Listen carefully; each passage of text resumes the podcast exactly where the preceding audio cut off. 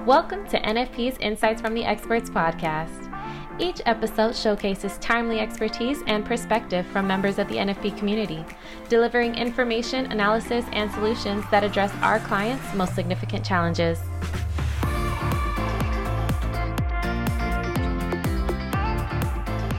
Hello, and welcome to the Benefits Compliance Podcast. My name is Patrick Myers, and I'm with my colleague Suzanne Spradley today. We're both attorneys with the NFP Benefits Compliance Team, and we're here to discuss the latest news that impact employee benefits plans. Today, we're going to focus on the much awaited Supreme Court case, California v. Texas, and uh, we'll discuss where we're going to go from here. Suzanne, let's first set the stage quickly with the background on the case.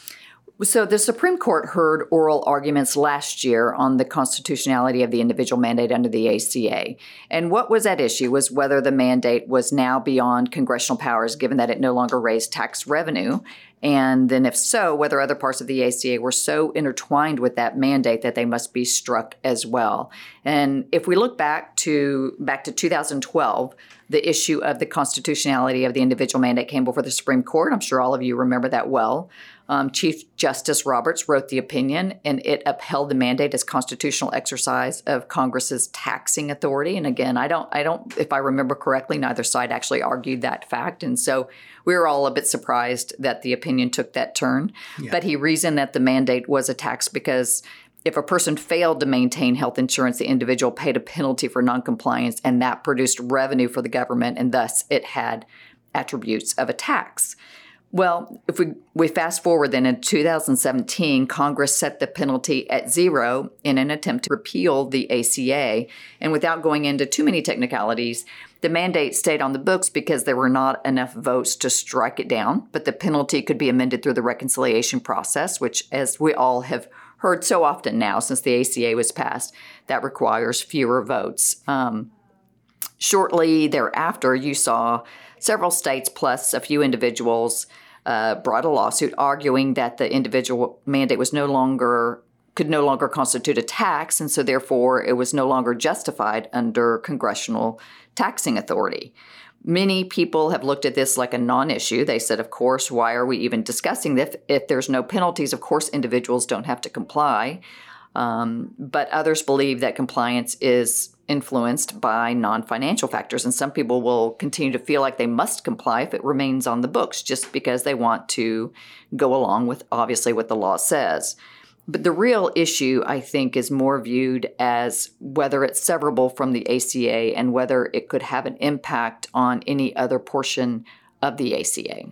Indeed. And it's interesting that uh, the sides have switched positions on this issue. You know, back in 2012, the people who defended the the, the ACA uh, asserted that the individual mandate uh, itself was completely essential to the ACA, one of the legs of the three-legged stool, as they as they said. Right. Uh, and that it was incredibly important uh, to keep it keep it alive. And now, now that they're defending it again, they're saying that no, we've now shown that the individual mandate is itself not as essential as we originally asserted, and so you know, if it's to be t- struck down as unconstitutional, it's still severable from the ACA, and the ACA can stand. Right, right. And so if we look back at that that three-legged stool argument, the reason for that really was because um, it was it, as seen as an incentive for individuals to enroll in coverage. Because if you remember, thinking back to prior to the ACA, which is hard to think back to, but in, health insurance carriers were able to underwrite based on your health status. And so if you had bad health claims, for example, you came in then you had a higher premium rate than if you didn't, you were a healthy individual. And so the idea that insurers could no longer rate on that basis meant that there was some potential adverse selection that was going to occur. You would have a bunch of individuals with bad health issues come into the marketplace, want coverage, and those that were healthy would remain out. Uh, so the ACA individual mandate required all individuals to purchase health insurance. And so the idea was that the risk would then be mitigated because it would be spread out. And you would have a lot of healthy individuals buying coverage along with those few that were unhealthy. Um, and so uh, obviously that was that was the idea of why it was so intertwined in part with the ACA. Right. So once the mandate was set to zero back in 2017, the those states and those individuals brought that lawsuit, right? Right, yes. And so they brought it in the district court that was in the Northern District of Texas. And uh, the finding in 2018 by the court was that they upheld the plaintiff's position and they held that the law that set the penalty for the individual mandate to zero basically rendered that individual mandate to be unconstitutional. But then the court went even further than either party had argued and struck down the entire ACA and said, really, it was not the position of the court to make that determination of how the individual mandate was intertwined with the ACA, and it was not in position to make that analysis. And so it just struck down the entire ACA, um, again, which went beyond what either party had even asked for at that point. Um, of course, the party, uh, the, the op- opposing party appealed. It went up to the U.S. Court of Appeals for the Fifth Circuit, who also rendered its opinion um, in 2019 agreeing that the mandate was unconstitutional, but then it vacated that portion of the ruling that struck down the entire ACA. And instead, it remanded the case for additional analysis on the question of severability. So it was sent it back to the district court, told them that actually you do need to go through this analysis. But in the meantime, it was um, the parties both sought certification by the Supreme Court and they agreed to take up the case and to hear the case, but not on an expedited basis. They had hoped for it to be done on an expedited basis. Um, and they did not agree to that, but they held they did hear the case um, in in normal course. Right, and and now that the ACA in its entirety is on the table, the stakes are really high, and the Supreme Court. Everybody's looking to the Supreme Court with even more heightened interest than they would have if if just the individual mandate was right. that issue here. So uh, what happened? Well, I mean, many thought many people thought that it was unlikely that it would be viewed as inseverable because we've been operating under a zero penalty now, so basically an ineffective individual mandate for some time, and the and the ACA has operated just fine. So it would be really difficult to go back and say no, the ACA really relies on this individual mandate at this point. Uh, but nonetheless, you know, the, the Supreme Court is not necessarily looking at its current effect, but going to look at it from a legal, purely legal basis and how it's reasoned. So there was still a lot of anxiousness, I guess you could say, on how the justices would rule. What's interesting about the opinions, as you get later in the term, the opinions are typically released on Mondays and Thursdays, and they're done in order of seniority of who's writing the opinion. So the, the more senior you get in justice, the later in the term the opinion will be released. We assumed that it would be Justice Roberts writing the opinion since he wrote the last one. But in fact, it was Justice Breyer, which is interesting from the this is as a side note because that is the justice that the left is pressing to step down due to his age. So many viewed this um, drafting of the opinion as either his swan song or as a statement that in fact he is here to stay. Um, of course, again, that's trying to uh, just uh, guess at why Justice Breyer was the one chosen to write the opinion, um, but it, it could have been possibly the most important opinion of the term. Right. Right, and I, of course, I I learned uh, waiting eagerly waiting the opinion myself, as as we all did on the on the team, uh, that uh, anticipating these opinions is almost as much an art as a science. Right, and reading the tea leaves as who's going to write it and why they're writing it is also an interesting exercise in uh, figuring out what's going on behind the curtain, so to speak. But you know, it ended up the opinion ended up being a bit of an anticlimax. You know, it really was. Um, they did not even get to the uh, substantive issue. Uh, as I mentioned, Justice Breyer wrote the opinion. He was joined by all but two conservative justices, Alito and Gorsuch, but they determined instead of getting to the substantive issues that the parties, that means the states and the individuals who brought the case, did not have standing to even challenge the law. So we're going to just unpack that just very shortly. To have standing, a plaintiff must allege, in quotation marks, personal injury that is fairly traceable to the alleged unlawful conduct. Again, the unlawful conduct being Congress imposing an individual mandate that, that was potentially viewed as unconstitutional. So to have standing, the plaintiffs must allege again that they were injured by this. And the court held that neither the state nor the individual plaintiffs had shown that injury. Um, that the injury they would suffer was traceable to the individual mandate. So the individuals pointed to the harm in the form of past and future payments, meaning, uh, for example, if it was either premium payments that they had to incur because of buying the insurance, um, or if it was penalty payments. Um, however, the penalty, because it was zeroed out, the Supreme Court noticed the IRS can no longer seek a penalty if you fail to comply. And so, therefore, uh, because of this, there's no possible government action that is causally cl- connected to the plaintiff's injury, which is now just merely the cost of purchasing insurance. And they noted that in the past cases, consistently, um, there was a requirement that an injury that was the result of a statute's actual or threatened enforcement was required.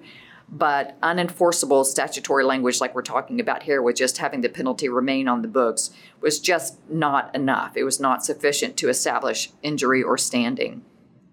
Now, if we turn to how the states argued injury, they said that because of the mandate being on the books, there was an increase in the use of and the cost of state health insurance programs.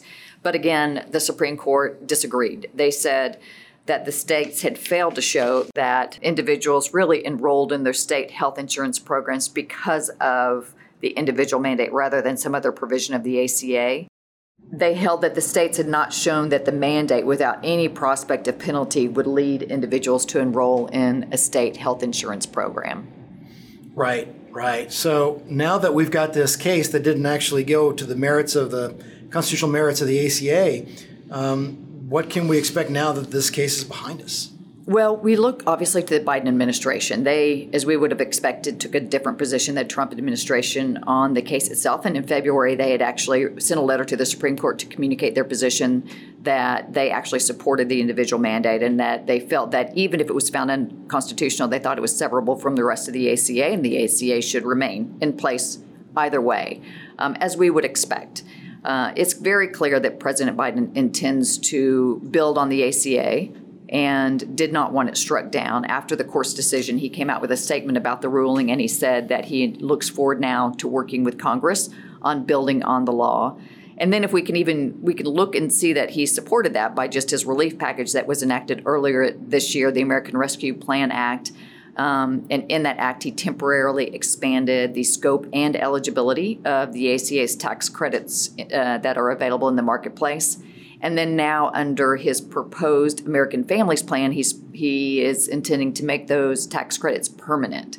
So clearly, between um, the expansion of the tax credits and his proposals on public options and reducing Medicare eligibility down to 60, he's really wanting generally the, the status of the ACA to remain in place and then make some um, amended, amendments and alterations around the edges of it um, right. in order for it to remain. Right, and that makes sense. I mean, when he was vice president, he was a key player in getting the ACA passed in the first place. So he has a lot of investment in this, uh, right. in this scheme. Um, so, what does this mean though for employers right now? Well, it means the law remains unchanged. And so for employers, that means continued compliance with the various requirements imposed by the ACA. So you, you must continue to offer coverage to all full time employees if you're a large employer, and unfortunately, continue to report on it. We've certainly sought to seek some amendments in the way in which reporting occurs and make it simpler. We may still see some attention back on that aspect of it now that this is uh, behind us. But I think what's important for employers to remember is that poll after poll shows that not only do voters prefer that the lawmakers just build on the ACA and not bring in some government run health care, but they also show that they're generally satisfied with their health insurance coverage. And so um, we can just look to a recent poll that was conducted by Locust Street Group. It found that 76% of voters were satisfied with their coverage Another poll by the Gallup survey found that 74% of Americans rate their health coverage as excellent or good, all of which shows that generally Americans want their coverage to remain as is. The employer sponsored insurance market is very important to our system today, with over 60% of individuals in our um, who are covered by insurance being covered by an employer sponsored plan. Right. So the ACA now is uh, remains the status quo. So where do you see the next wave of health reform coming from? Well, I think we're going to look to the states because they're certainly going to have more rapid reform than we're going to see at the federal level. I mean, generally, it's going to be really difficult to get any uh, changes through at the federal level. Right now, you see several states that have proposals for a public option. We've had states in the past, Vermont, California, Colorado, all seek to impose a public option, um, but fail to do so. We have had two states that have been successful, the most recent being Nevada, which signed into law on June 9th um, a public option that requires insurers that bid on on Medicaid, covering Medicaid recipients and state employees, to also bid on offering a public option. State officials will select in network providers under a public option, and they'll mandate that those plans will charge 5% less in monthly premiums. Um, and that probably goes to Washington, that we'll talk about in just a moment, but 5% less than other plans on the state insurance marketplace. And in four years, make it 15% less. So again, they want to attract people into that public option um, to enter the market, public option plans will have to undergo an actuarial study, and then the state would have to apply for a, a, waiver. It's that Section 1332 waiver with the federal government. So it's not just flip a switch, pass legislation. Now it's it's available in Nevada. There's certainly some you know some barriers that to actually having it implemented, but we'll continue to watch how successful that is in Nevada. Now, if we look to Washington, they actually passed this legislation back in 2019. So they were the first state that was able to, to pass legislation for a state run solution um, in the nation. And there was a lot of disagreement over how the providers would be reimbursed. Initially, they wanted to make it at re- Medicare level reimbursement. That was negotiated up to 160% of Medicare rates. Um, consequently, the public option came out at a rate, at premium rates that were actually higher than some of the private plans that were offered on the marketplace. And so they only saw an uptake of about 1% or less than 1% of enrollees um, who opted for that public option plan. So we'll see how that develops now. I'm not sure what their enrollment looks like this year, um, but certainly they're going to continue to try to work on that. Um, so we'll watch for developments there. Indeed. I guess we can't go so far to say as two states are a trend, but uh, they've shown that it can be done it can be passed. Can be passed, right. I would be surprised if other states were not watching their developments with interest. Absolutely. But, but at the what about are there any rumblings at the federal level? Well, I mean, at the federal level, there is evidence that the ACA is working. In, in 2021, we had nearly 31 million Americans that obtained health insurance coverage through the marketplace. Now, that's, of course, going to be largely attributable to um, those uh, the changes that were made to the tax credit and the eligibility of those that were are now eligible for the tax credit and for the income caps um, on those that were uh, now eligible. So just um, so many people can now qualify for those tax credits, and they did also limit the maximum amount that individuals would pay to eight and a half percent of, of income, and they also boosted subsidies the amount of subsidies for other lower income consumers. So there was a lot that was given to consumers to attract them into the marketplace. And of course, they're trying to make those permanent through the proposed um, plan now. So we'll watch for that. And we'll also, of course, watch for any changes in a public option or the, the change in Medicare eligibility age. Right. So the feds are, are opting more for the carrot than the stick this time to see if they can get more people into the market. Right. Right. So do you have any last thoughts on this now that we're now that the case is behind us? I think, you know, given the Supreme Court's decision, the immediate focus, of course, is going to be on making those tax credits permanent. There will be need to be some discussion around how those are going to be paid for, of course. Um, Congress is actively considering other proposals. For example, they're going to focus on drug pricing reforms. Um, they'll, uh, as we mentioned, we'll look at a public option and the Medicare uh, eligibility changes. Um, but I think I think probably the next uh, really push is going to be in, in, the drug pricing arena because that seems to have a lot of bipartisan support. So we continue to be involved in that debate through our involvement with the National Association of Health Underwriters, NAHU, through the American Benefits Council, the Council for Insurance Agents and Brokers. We stay engaged in that. Uh, in in those measures, and so we will continue to do so and report on any developments at the federal level. Agreed. We'll be keeping a sharp eye on this, both at the federal level and the, sh- the state level. Well, thank you for walking us through this today. Um, as we like to say in the podcast, I think that's a wrap. That's a wrap. Thank you for joining us.